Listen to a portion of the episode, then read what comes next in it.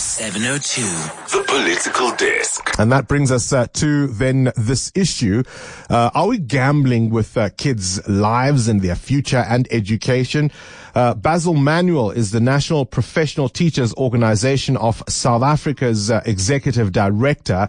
Uh, always a pleasure to you and welcome to, always a pleasure to talk to you. Welcome back to our program, Basil. unions repeatedly warned about our lack of readiness on this. You're probably not that surprised. Not at all. Uh, Bongani, good morning. Uh, we had warned, but it, it, wasn't just a warning in emptiness. It was because we have surveyed our membership um, last week, then again on Friday past, to, to, to get a sense of what is happening on the ground. And that was very clear to us that uh, whilst things had improved by uh, Friday past, certainly we were not at a point where we can say that all the schools are going to be ready. And now I'm talking about the majority of schools that can be readied. We accept that there are schools that are in such a bad way that we need to have another plan for those schools. And we brought this home to the ministry both on Friday and on Saturday. And so we expected that on Sunday an announcement would be made that would be early, that would calm the fears of parents, yes. that would give clear direction. Yes. But unfortunately, it didn't come. Postponed.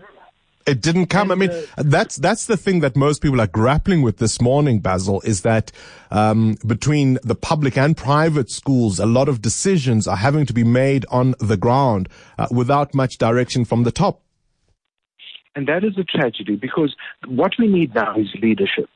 And the, the, the, leadership is about calming parents' fears. We, I don't think we are appreciating enough the fears parents have about sending their children to school and, and about the unknown. And then, of course, there's the schools, because school readiness is not just about the PPEs, etc. Those are really important. But there's institutional readiness. Uh, teachers need to know exactly how they are going to manage all these new requirements. And parents need to know that teachers know this so that they can feel comfortable. The cleaning of desks, etc.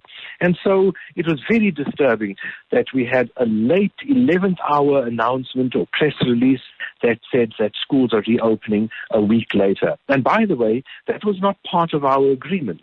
Our agreement was that Thursday we'd reassess because we've got to have a certain level of comfort.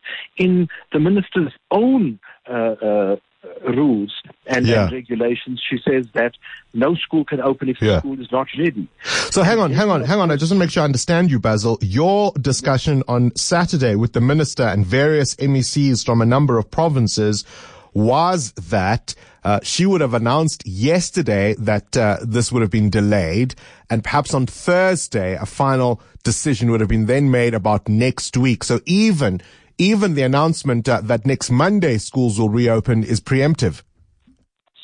Absolutely. Bongani, the reality is there are many challenges in many places.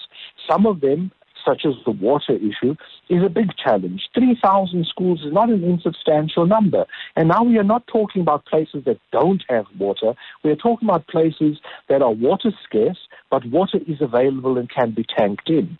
There are others that have serious problems. And in the Eastern Cape, for example, where we have uh, communities preventing the delivery of some of these PPEs because there's a standoff between suppliers. Now, that is something that we never foresaw. So there are serious, serious issues. The bottom line is many schools aren't ready, many teachers feel unsafe about going, and many parents are confused. Can we say, Basil, that uh, it's different for different provinces that uh, you've just outlined the Eastern Cape, but Gauteng, for example, might be better uh, equipped to go back to school? Gauteng being an urban province primarily, and have and being a province that has been better organized, yes, they are more ready. But even in Gauteng, right in the middle of Johannesburg, we have examples where PPEs haven't been delivered. And some of them have been delivered, but the quantities are incorrect. And they have forgotten certain groups. The same with the Western Cape, probably more ready than most. But it is not a country on its own. It can't run ahead.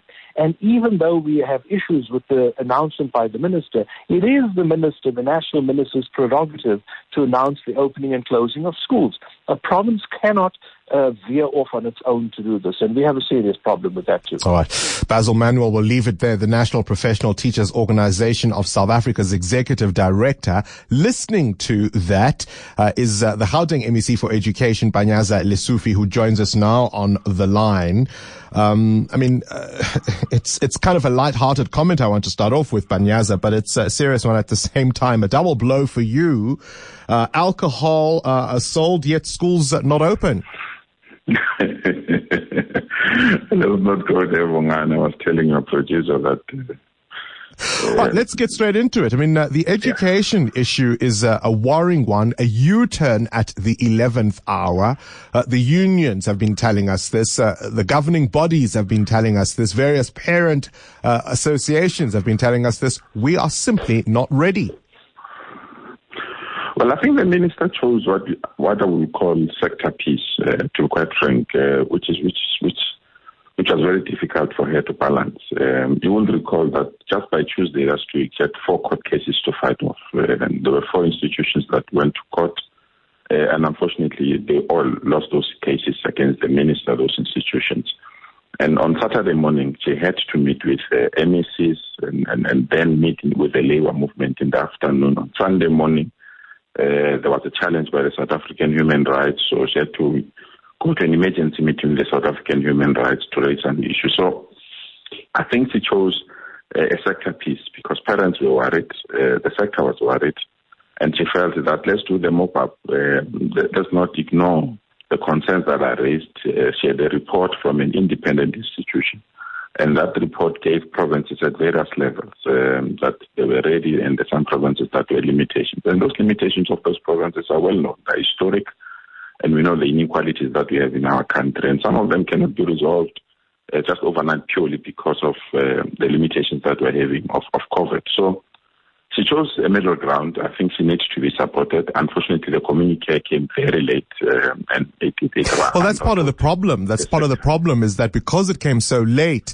uh, a lot of the schools have been left to figure out on their own what to do uh, without uh, clear directives from the top.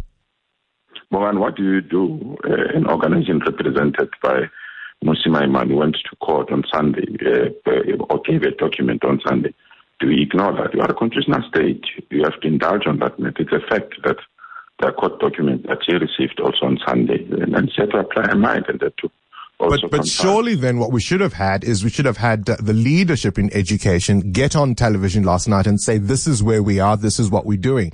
Uh, that's not the moment to back away from explaining. And so now you've got a situation where, uh, depending on which province you live in, or uh, even in some households, if children go to different schools, if uh, one child is in a public school, they might not be going, whereas maybe a private learner, a private school learner might be going to school. It's it's really confused, isn't it?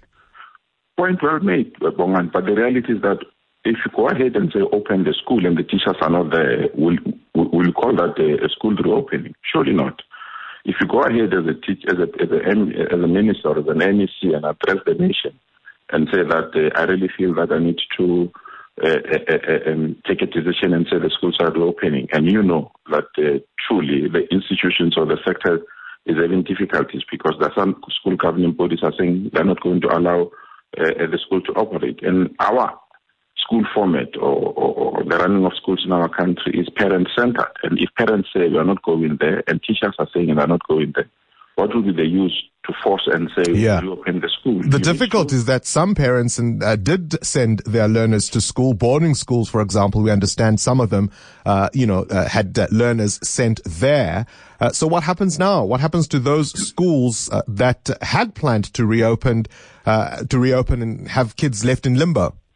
And that is why the, the statement of the minister uh, it's clear on that aspect to say where children are already at the boarding school, those children should be taken care of and be supported. And they should go through orientation as well. It does not mean that they can't go through orientation. And when they've gone through orientation and there will be other tasks that will be given to them. I think we really need to be uh, sympathetic to the difficulties that the minister was in. There are court cases, there are institutions, there are also organizations that were really uh, making it difficult for them. And but part of the problem is that they've had to go that route because after repeated warnings, there was this steaming ahead uh, without uh, taking into consideration what people were saying. We've been saying uh, that uh, schools aren't. I mean, can you concede that in our handling of this pandemic, this is a particularly low point? Well, what do you do when you consult people every step since day one? And every step people agree with you. But when they get out of that particular. With respect, MEC, they've been saying it all of last week. They were on this station, on this show, uh, on Eusebius McKaiser's show, on Joanne Joseph, saying we are not ready. They've been saying it and repeatedly. Based on what? They have said schools don't all have the PPEs. There isn't clarity on the procedures. They've mentioned all kinds of problems as to far as far as school readiness is concerned, and they have felt ignored. And that's the part I'm saying I disagree with you, Bongani, because on the PPEs, if you check the independent report that was presented to us, it's not an issue that aspect. That aspect is all covered. It's historic matters of water, it's all historic matters of sanitation which are the matters that you can't resolve overnight, even if you can postpone the opening of school of a week. Uh, if the entire community, not even a school, if the entire community does not have water, there's no way that a school will have water. If the entire community does not have electricity, what do you expect a school to have electricity? So those are the issues of inequalities, the issues of inefficiencies that we have. That so some schools then, so seeing as that we won't have that resolved by next week, some schools will open and others won't? No, no, no. And that's the part that we say, Minister, we can agree. We are, we are ready as Gauteng, but must be sympathetic to those that are not ready. And there might be children in Gauteng that have been learning online. Should we leave those that cannot afford online? No. We must move as a country. We must not move as sectors. And we must not move as individuals. And that is why we're taken aback by the position taken by the Western Cape.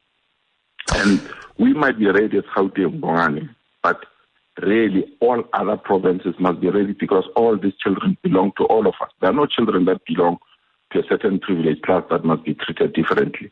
We might be ready as Gauteng, but if other areas are not ready, we must move together because you can't monitor education differently. You must right. monitor education as a uniform. We'll have to leave it there. Panyaza Lesufi, the Gauteng MEC for Education, there on the line, talking about the province, I suppose you're going to say, the country's readiness to get back into the classroom.